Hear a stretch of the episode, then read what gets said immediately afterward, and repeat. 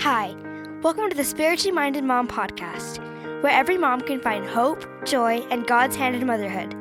You'll hear interviews with all kinds of moms who are learning how to navigate motherhood. Most of all, you'll learn that you have a partner in motherhood, a loving Heavenly Father who wants you to succeed and is always there to help you in your most important work as a mother. And now, here's your host, my mom, Darla Trendler. Welcome to the Spiritually Minded Mom podcast. I am excited to have you here today for part four of my five part series about being more spiritually minded and learning how God speaks to you. And this episode is going to be about acting on promptings felt from God. So, as always, there is a printable that you can download that goes along with this episode, and I'll talk more about the printable in a minute, but you can find the link in the show notes at spirituallymindedmom.com or you can find it on Instagram in my profile. And I before I jump in, I have to apologize for my voice. I have had a little too much fun over the last couple of days. I've been to a concert and I wrote, spent a day riding roller coasters, which I absolutely love, and my voice is taking the toll of that. So I apologize for that, um, but I think we'll get through this. As you know, this four part series is based upon a talk that President Nelson gave back in April of 2018 called Revelation for the Church, Revelation for Our Lives. And I'm basing these five episodes off of one part of that talk. And today, the part of that talk that we're going to focus on today is when President Nelson said this follow through with actions that you are prompted to take. So that's what we're going to talk about today. We're going to talk about acting. And when we act, the principles that we are learning are written in our hearts. And that's what I want to focus on today. So, to start, let me give you an example of how acting has made something be written in my heart. And this experience goes back way back many years ago when I was in primary. And I had a teacher when I was, I, I'm can't remember exactly, but I think I was about 10 years old. I had a teacher who her name was Sister Burr, and she always had great lessons. And can't say that I remember all of the lessons that she taught me, but I know that she loved me and she was a great teacher. But there is one lesson in particular that I remember very, very well. In that lesson, Sister Burr invited me to act upon something. So she taught us a great lesson about not taking the Lord's name in vain. And then she handed us each a little piece of paper, and it was just a simple piece of a notebook that she had cut up strips of paper and she had written on the top, I will not take the Lord's name in vain. And she handed each one of us in her class, we were all girls in that class, and she handed each one of us that slip of paper and gave the lesson and then talked to us at the end about making a commitment to never take the Lord's name in vain. And she had us sign our name to on that piece of paper. So I signed my 10-year-old signature on that piece of paper. And for some reason that lesson really resonated resonated with me. And I think that the reason why is because I was invited to act and to do something. Signing my name to that paper meant that I was making a commitment that I was not going to take the Lord's name in vain. And in fact, that little slip of paper, which is nothing fancy, I have kept in my scriptures for probably 36 years. And I've carried that around with me all over. And I can pull it out and look at it and remember that that is written on my heart that I don't want to take the Lord's name in vain because I was invited to act and to do something by Sister Burr so many years ago. And I will, I still have that piece of paper. I will post a picture of it in the show notes so that you can see um, what it looks like. But another example in my life of be of learning how to act start was starting this podcast, and I've talked about that many different times as I've um, shared different things, as I've interviewed people and shared my own story on this podcast, but I received a very direct answer, and it was loud and clear from the Lord that this podcast is what He wanted me to do. But I also wavered a lot. I went back and forth for many months, and slowly I started to recognize a pattern in my life in regard to following the prompting and acting upon the prompting that I had received to start a podcast. So I noticed that when I was doing something, and I would say doing something is acting, I felt closer to the Spirit and I felt hope and I felt peace, and I knew that I was on the right track. And when I was standing still, I felt doubt, I felt worthlessness, I felt discontent, and had no idea what the right way for me to go was. So I want to emphasize that I didn't have to be acting and doing huge things to fill that hope. Something as simple as Googling the best microphone to use for podcasting was action. And it, I felt like that gave me power. It was enough to keep me going. And it was enough for God to continue to put steps in my path and help me to know what I needed to do. And I started to get momentum and I started to feel more guidance. And as a result, I was able to start this podcast and I've been doing it for almost a year now. And I have continued to see this pattern in my life. There have been many times in the last year of podcasting and being on Instagram on Spiritually Minded Mom that I have felt doubt. I have wanted to erase everything and give up because I have felt like I wasn't making a difference. But I've learned to see that the the way out of that negativity is to act, to show God I wanted to fulfill his mission for me and to keep moving forward.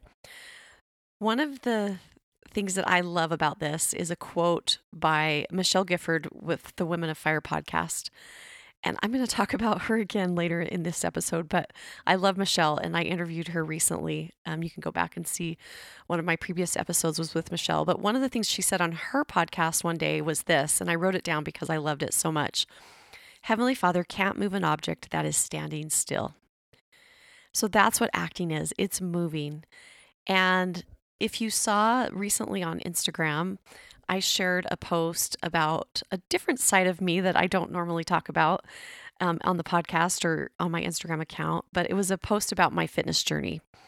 And if you read that, you know, you've now know that you may not have known this before, but I love to work out. And when I go to the gym and I do something hard, I leave feeling like I can conquer anything else that comes my way that day. And it releases endorphins for me. And if you're familiar with endorphins, you've probably heard that term before. Um, it, sometimes we call it a runner's high, and it's just a natural way for our body to help us feel good. I actually Googled the word endorphin, and you know, it did say that it's a runner's high and it's caused by aerobic activity or laughter, and it's a natural morphine that's produced in the body. So it makes us feel good. And they make you feel like you can do anything. But the only way to get those good feelings and those endorphins is to do something. You have to be in motion, you have to be moving, and you have to be acting. And the same is true for spiritual things.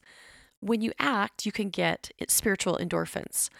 So, this week on the printable, the ponder section asks you to think about situations and times when you have felt prompted by God. So, you can ask yourself, how did you act? You know, what did you do as a result of that prompting? And how did it make you feel? This principle will also give you an opportunity to review the ways you've been invited to act in the previous three weeks of this series with seeking a relationship with God, building spiritual reserve, and using God as a guide. If you want something different in your life, if you want to know Him better, you have to do something. You have to act. In a previous episode, I shared some of my story. Um, that episode is called Why I'm Grateful for the Hardest Time in My Life. And I shared about the major reason that my husband and I were able to change our financial situation. And it was because we finally started to act. We hadn't been acting. And we sat there and expected God to help us when we weren't really doing anything to help ourselves. It wasn't until we acted that our situation improved. And if you want to hear more of my story on that, um, you can, and how we acted, you can find the link in the show notes and hear more about that. But I have a huge testimony that acting gives us power and it helps us um, to know what Heavenly Father wants us to do, and it helps Him to have the ability to give us more and to keep guiding us. So, in that instance, acting was something really big that my husband and I had to do to get momentum. But it's not always about big things. Even doing something small, like when I started the podcast, doing the small little things that went along with that. Big things and small things can show God that we're acting and that we want to be close to Him and that we want His guidance. So, I mentioned the pattern that I learned when I started this podcast about acting. And that pattern is that acting gives me power and not acting gives me doubt. So, I want to share another part of that um, story of starting the podcast. So, shortly after I got an answer to start the podcast, and I have to tell you, it was super clear to me that that's what I needed to do. I heard something that rang really true to me and what I was experiencing at that time. So, this was in the Women with Fire podcast. Remember, I told you I was going to mention Michelle and Sarah again, who are the hosts of the Women with Fire podcast. But in one of their episodes, which I will link up in the show notes, they interviewed Lizzie Jensen. And you may know her if you follow the Small Seed on social media or on their website. But Lizzie explained in that interview that sometimes God tells us what to do, but He doesn't tell us why we are doing it. So, in that episode, Lizzie said that you have to act on the what, and I'm kind of putting what in quotes, even if you don't know the why. And I'm putting why in quotes. So, we're talking about the what and the why. So, as I listened to this podcast, and Lizzie's words really just rang true to me. I had recently fasted, and at the conclusion of my fast, I heard one word in my mind podcast. So, I knew that's what I needed to do. That was my what.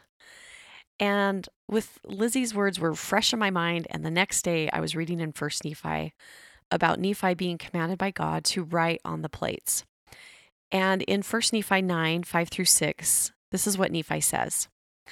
Wherefore the Lord hath commanded me to make these plates for a wise purpose in him, which purpose I know not. But the Lord knoweth all things from the beginning, wherefore he prepareth a way to accomplish all his works among the children of men. For behold, he hath all power unto the fulfilling of his words. So Nephi knew what his what was. He knew that he needed to write on the plates, but he didn't know his why, and he didn't care. I love that about Nephi. He's a great example of this. He just acted on on the what, and he left the why to God. He he let God figure that out. Going along with that, these words that I found from a talk by um, Elder David A. Bednar go right along with this. And this is it's a, this is a little bit long, but and I tried to think of how I could cut this down, but I'm just going to read the whole thing. And so I'll tell you when the quote ends, and you'll know that that I'm done with that, and I'll talk about it afterwards. But this is what David A. Bednar said. In many of the uncertainties and challenges we encounter in our lives, God requires us to do our best, to act and not be acted upon and to trust Him. We may not see angels, hear heavenly voices, or receive overwhelming spiritual impressions. We frequently may press forward, hoping and praying, but without absolute assurance that we are acting in accordance with God's will. But as we honor our covenants and keep the commandments, as we strive ever more consistently to do good and to become better, we can walk with the, the confidence that God will guide our steps, and we can speak with the assurance that God will inspire our utterances. This is in part the meaning of the scripture that declares, Then shall thy confidence wax strong in the presence of God. As you appropriately seek for and apply unto the spirit of revelation, I promise you will walk in the light of the Lord.